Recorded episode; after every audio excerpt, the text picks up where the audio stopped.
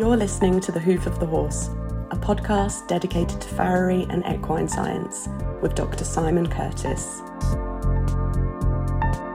Today's podcast is sponsored by the Hoof Care Essentials Foundation and their partners, Lessiter Media.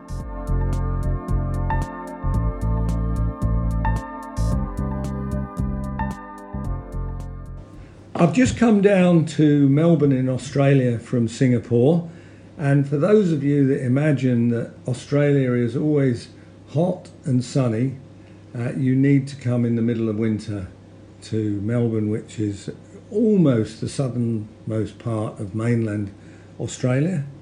Uh, but I've had the chance to catch up with my old pal Peter Strafford, and I've been hosted by him, and we're going to have a chat. Hello, Peter. How are you? Good, Simon. How are you? No, I'm, I'm well. All the better for, for being here and being fed and watered by you and your lovely wife and, and looked after, as always, really well. Thank you. Yeah. Now, I think the first time we met was at the Bain Fallon conference, which I think was in Sydney. Yeah, Randwick Racecourse. And I can't remember when, late 80s or early 90s, something like that.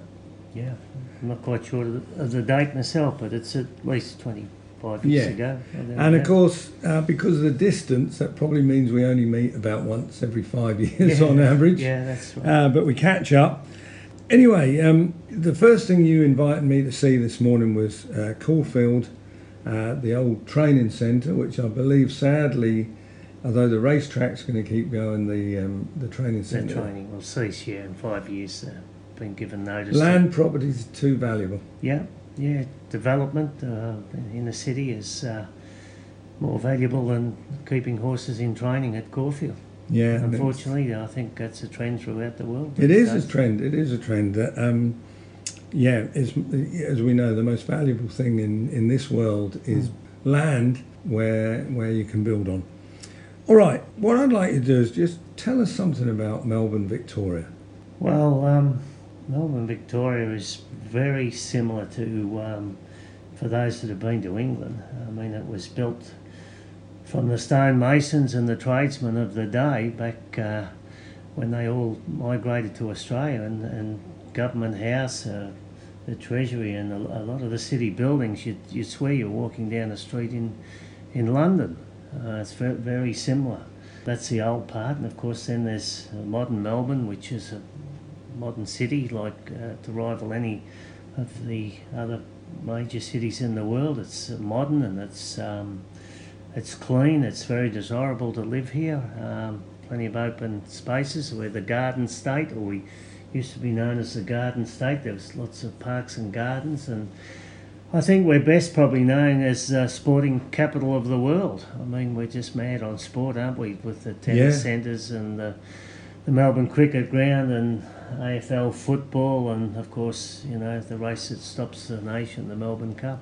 Yeah, well, we're going to talk about the Melbourne Cup later, and of course, we've had great times at the Melbourne Cup. Um, but how did you first become a farrier? I used to uh, hold horses for when I was a when I was a schoolboy.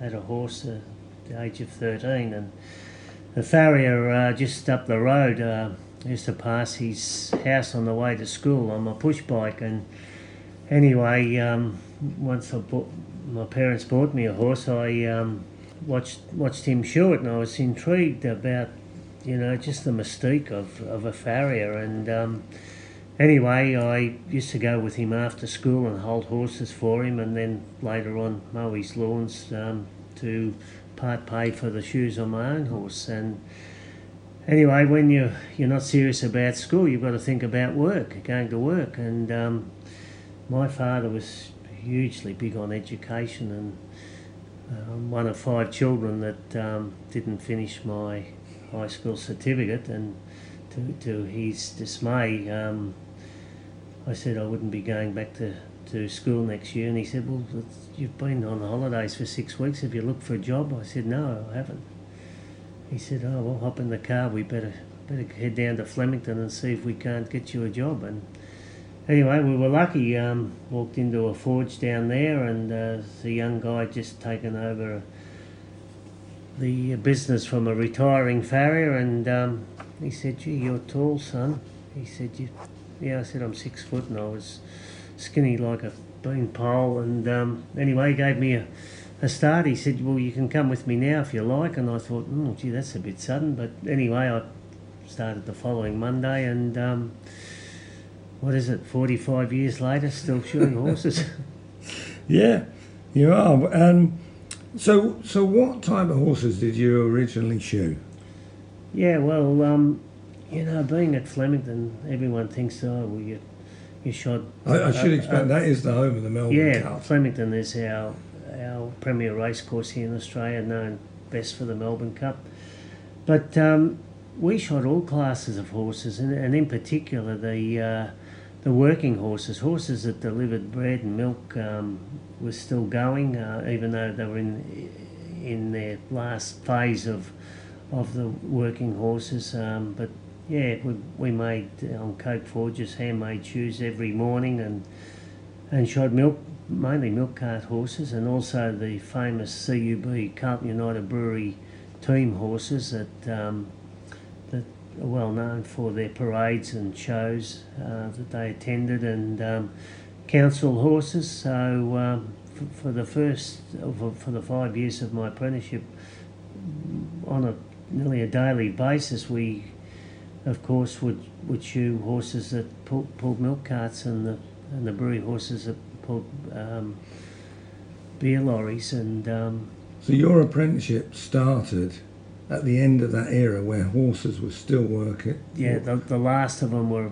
were lasted they lasted 10 years I, I shot uh, when I went into business um, five years later I, I shot uh, working horses for another five years but from 1972 when I started my apprenticeship to 1982 that was the last of the working horses except for the the show teams uh, that were some privately owned by the Marriott family, Market Gardeners, and um, and CUB for their promotion of beer and uh, Foster's.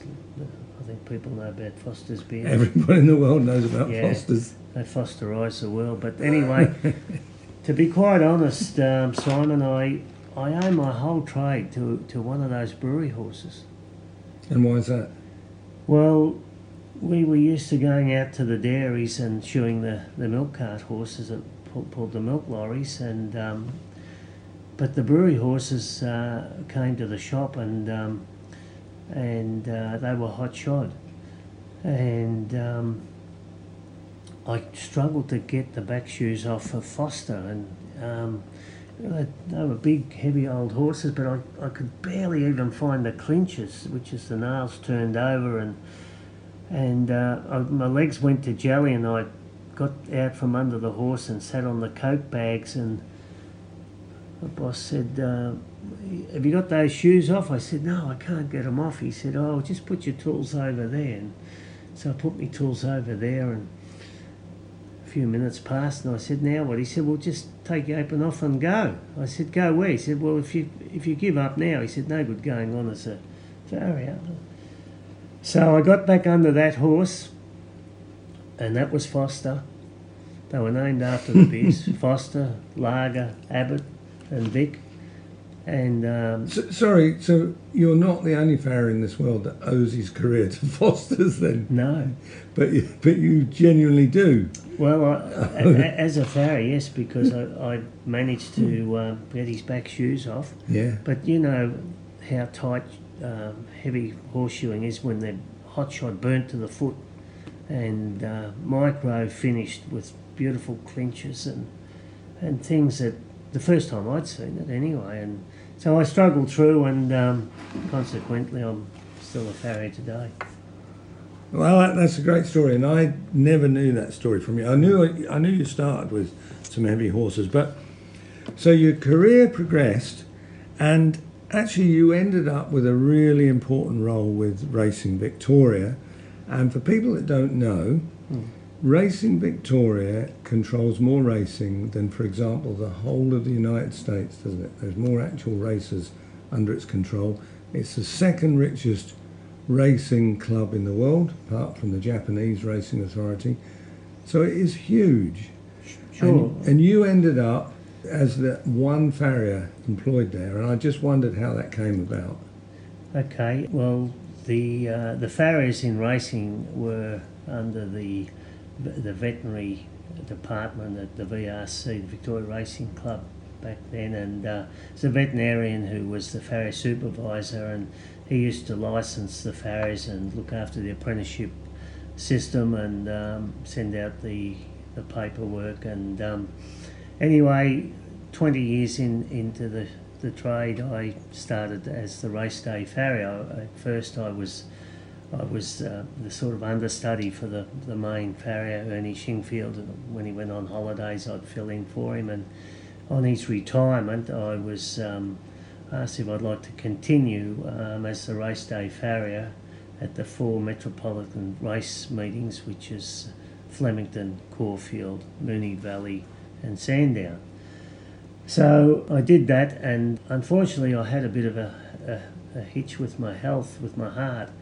I, I suffered a heart attack, and um, At, at what age? about 41 I yeah, was. that's, that's young enough. And um, I thought, geez, this is this is pretty confronting. And um, the advice was, look, you know, probably best not to be shooting horses, have horses pull you around. And so I was talking to the um, to the vet about my future, what what I was going to do, and he suggested that um, on his retirement the following year I could join the VRC and they would employ me uh, full as a full time employee. And my job as the farrier supervisor then was to um, oversee the licensing of farriers in racing, to pay uh, wage subsidies to apprentices, and to promote farriery and that we had enough farriers in racing because, as you know, farriers shoe horses, not necessarily race horses. You know, there's a hundred jumpers and the dressage horses and the private owned horses. So, of course, um, we had to attract good farriers. Uh, race horses in, in Australia are the, the most expensive horses we have. So we wanted to ensure we had a group of well credentialed and well trained farriers in racing. So that was successful for many years and still is today. There's a large number of good farriers that um, are involved in shoeing racehorses, and um, I'm not sure what the situation is in other countries, but the majority of our apprentice farriers come through racing stables purely because they've got the numbers, the studs, the racing stables. I mean, if you go and shoe for a private individual with one or two horses, well, you know, you need a lot of those clients with one or two horses to make a business, and particularly if you're going to employ an apprentice. But in racing, you can, in my day, back in the early 70s, uh, a big stable was 20 to 30. Today, it's 100 or 150 horses per stable. So the numbers have multiplied to, I think we had, when I was the farrier supervisor, 9,000 horses registered racing in Victoria, not in Australia, in Victoria. Yeah. But when I started, there were less than three, in the 70s, there was around 3,000 But, horses but to put it in perspective, So it trebled, the numbers yeah, 9,000 is about the number of racehorses either racing in Ireland or racing in the UK. Okay, yeah, well, So, so the state of Victoria. That's what I mean. Victoria. I don't think people realise just how big racing is well in Australia. It's it's it's a Uh, huge, huge industry, isn't it? Yeah, well, we have um, we have uh, about forty odd race courses. So just in Victoria, Yeah, you know, and we're the smallest state on the mainland, apart from Tasmania. yeah. I mean, in UK standards, I guess we're the size of the UK. You're about the size of the Yeah. UK, but um, and Area with a surface. population of five or six million people. Am I under? yeah, yeah, yeah. this, So, in- so a tenth of the population of the UK on an area the size of the UK, yeah, and and to put it into perspective, um, a sixtieth of the size of the uh, population of the United States. I think that's why people are attracted. There's plenty of room here. There's still plenty of room, although Yeah. they do seem to be extending the city, uh, for sure. the acreage day by day. So anyway, you had this great job with uh, Racing Victoria, and uh, unique. And you know, the word unique is used too much in the world, but your job was unique. There, there's no other racing authority I knew that employed a farrier to look after farriery matters, and and for me that was that was really impressive. Um, and you, you had quite a wide sphere, but you had some very im- im- important things that you had to do. But it also gave you the opportunity to travel, didn't it? Sure, that was one of, one of the, the great um, aspects of the job is that the, the racing authorities, um, wh- whether they were manager, managers or stewards, they interacted with um, other clubs in other countries and uh, and the vets as well, going to seminars and and I was encouraged to undertake travel and and get involved and see what other people were doing in other parts of the world, like in England and Ireland and Dubai, Singapore, Malaysia, just just to name a few of the places I'd travelled, just see what they were doing and if if we were heading in the right direction or you know if there's things we needed to improve on and there were things we needed to improve on we needed to improve on our formal education of farriers through apprenticeships so we um, we made it mandatory that if you wanted to be a, a certified farrier in racing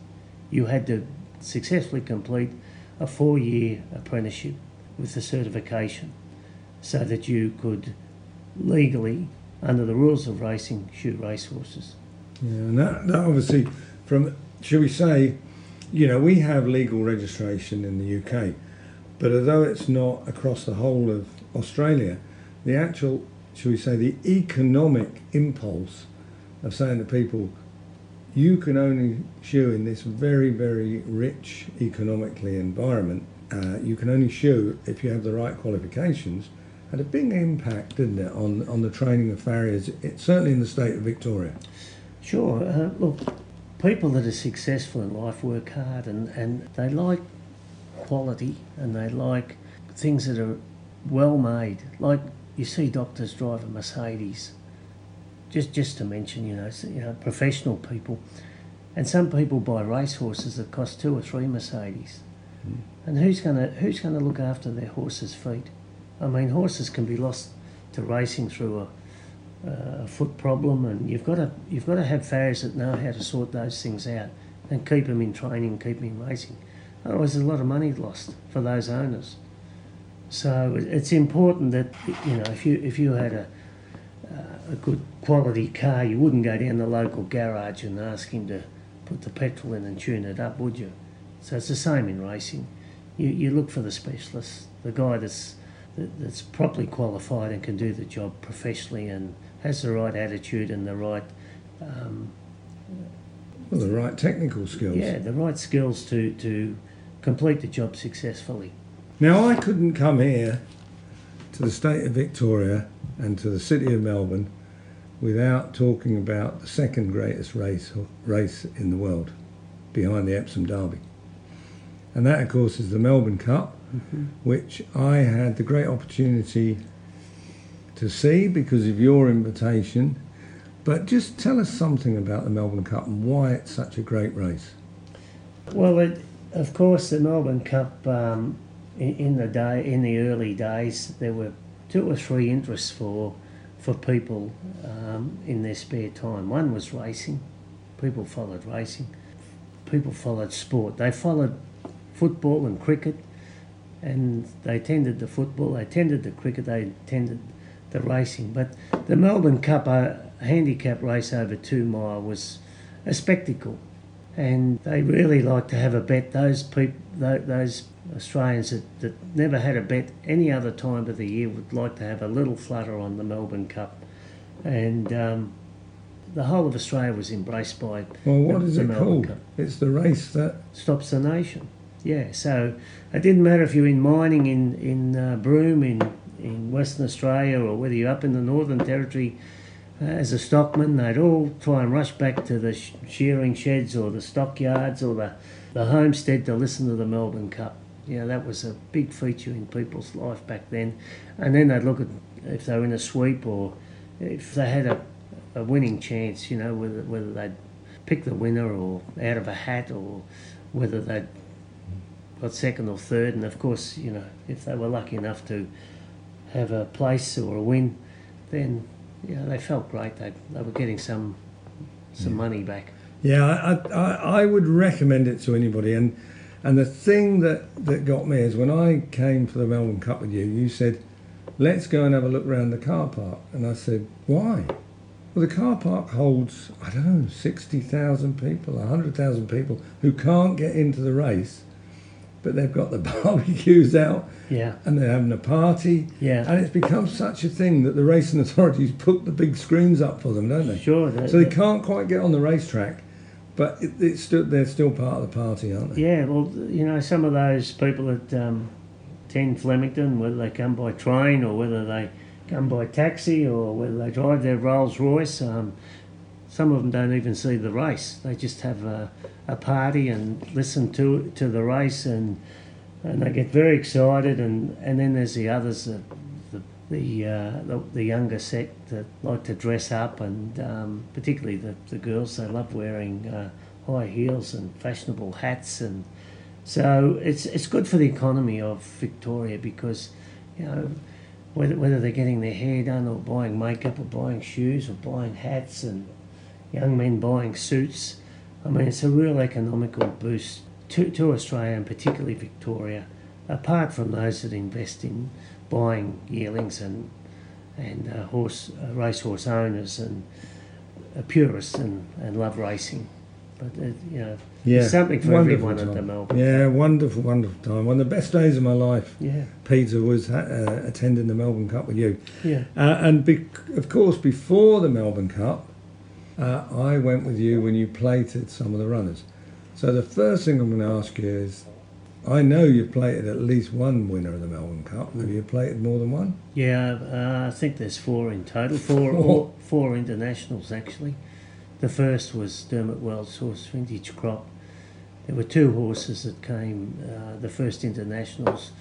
Uh, there was Dermot, Dermot's horse Vintage Crop, and there was um, Lord Huntingdon's horse uh, was Drum Taps, the English horse, and he was all the rage actually in the in the day-to-day uh, newspapers. But um, anyway, the Irish horse was victorious, and um, since since those days, I mean, every year the, the numbers increase. Uh, the visiting horses, not just well, I, I've got a picture of you plating his second winner, Yeah, Media Puzzle. I'm going to fish it out and I'm going to put it up in, Yeah. in conjunction with this uh, with this podcast. I'll make sure people can see it because uh, I actually took a picture of you plating the winner. I think you're clenching it up, Yeah. if I remember rightly.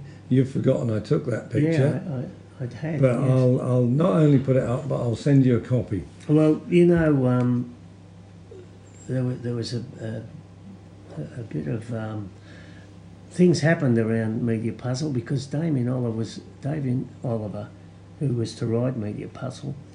Unfortunately, his brother had died in a racing accident only a week or so before. So the press and everyone, the trainer himself, thought, well, is he going to ride it? Is he grieving? Is he is he up to the job? Will he will he take the ride? Yeah. And a lot of conjecture. And anyway, he um, he took the ride, and history shows he was successful. The horse won the Melbourne Cup, and he uh, punched his fist to the air to say, you know, Jason, this is for you. This is for my brother, and, and I'm glad I rode the horse. And in your honour, I I salute you. He Yeah. said so. My brother was with me on that ride. And and okay, so that that's a wonderful story. But the other thing I wanted to say is that I hope the tradition's continued. But I think you were one of the agents for doing it. But the farriers that plate the Melbourne Cup have their name put on a roll of honour, don't they? Yeah, uh, uh, yeah. We, we started that some years ago um, because everybody knows who who the owners are, who the breeders were, who the trainer was, who the jockey was, and and um, it's it's a bit of a folklore and uh, the Melbourne Cup. And I thought farriers, you know, they they're the guys that have to manage the fleet. They're the guys that have to be there of a morning and. You know, you know what it's like preparing horses' feet and, And they plating. worry about it just as Well, much as the they do. owners, the trainers, and, Yeah, and because- people don't realise that, do they? you know, uh, thoroughbreds they can kick a plate off uh, any any time they like. They're, they're highly strung, and, and the person that's uh, engaged to shoe the horses in the Melbourne Cup, they take it very seriously, and um, no one likes to lose a plate, particularly in a in any race or at any race meeting. But they don't like it Not in the big races. in, a, in a, such a prestige Mm. race. And so uh, we started the honour board and we researched uh, the record books and it goes right back to um, Carbine. Uh, we knew who the farrier was through through the history of farriers and also Phar Lap 1930. He won uh, the cup with a huge weight in the years of the Depression. Probably still the most famous winner of the Melbourne And Cup. then continuously, we know all the farriers for the last 50 years, and we've put their name alongside the horse's name as the farrier for the Melbourne Cup winner. And that continues to this day, does it? Yes. Well, that's excellent, and I, you know, that, that I, that's the only place I know that this happens. I know the Epsom Derby, the Kentucky Derby, that doesn't happen, but the Melbourne Cup, the farrier goes alongside the winner, Yeah. and I've seen the room where it's put up, and it's it's a marvellous record uh, of, for the farriers that are involved with it. As I say, you've been involved both with um, Racing Victoria and the second most famous race in the world. So after Racing Victoria, because about 10 years ago you finished with Racing Victoria, but you always had an interest in coaching. I should say coaching horses, not coaching people, which you've done for a long time. And you took me to the most marvellous uh, place today where there was a great collection of coach horses and you shod Clydesdale. So that's that's the, almost the opposite end of the scale to the to the racehorse. But it's a big interest of yours, isn't it? Yeah, look, I, I've, I learned to shoot heavy workhorses uh, when I first started as an apprentice, and I've, I've still got the love of uh, heavy horses and showing them um, in harness, in lorries, and uh, baker's carts, milk carts. And so I've bought myself a Clydesdale, and I intend I've entered him for the Royal Adelaide Show and the Royal Melbourne Show this year. So I hope to be successful. He, he's a nice horse. He's well a well bred horse, very very uh, very correct Clydesdale. Um, He's quite green at the moment, though, isn't he's, he? yeah, well, I've got about um, I've got about eight weeks to prepare him, and uh, You- let's you hope actually told me as soon as you get rid of me, you're going to start being able to put some well, time well, into well, him. you know, it, he had his, he's only six years old. He had his first set of shoes. no, I, I, I'm going to, I'm going to put a picture up of you yeah. putting uh, Well, a, shoe on him. He was well behaved, wasn't He he? was perfect. yeah, but he'd never he'd never seen the smoke off his foot before and the hot shoeing. No, he, he stood as good as gold, uh, and I think yeah. all of us would like um, a horse being shod for the first time. be more farriers.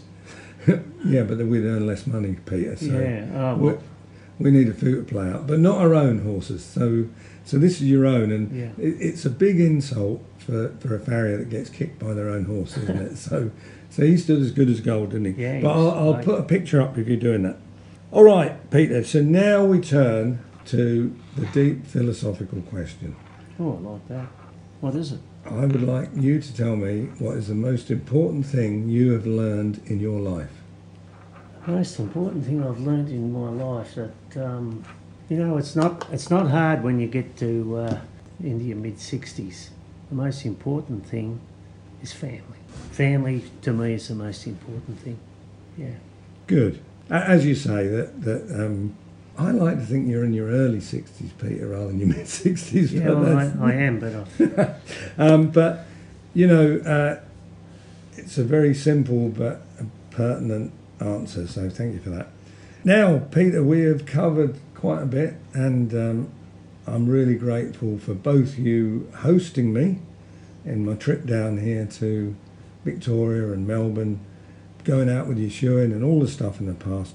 Uh, but particularly, I'd like to thank you for sharing your knowledge in this podcast. So thank you very much, Peter. thanks, Simon. You're, you're great company, and um, you're always willing to impart knowledge uh, of uh, things that you've been involved in and, and your travels. So it's, it's great to have you here, and uh, you know we enjoy each other's company and talking about the profession of farriers and uh, things we've done and things we've yet to do. And um, so, uh, yeah, All right. let's keep going. All right, mate. We'll have another glass of wine, shall we? Why not? Thank you.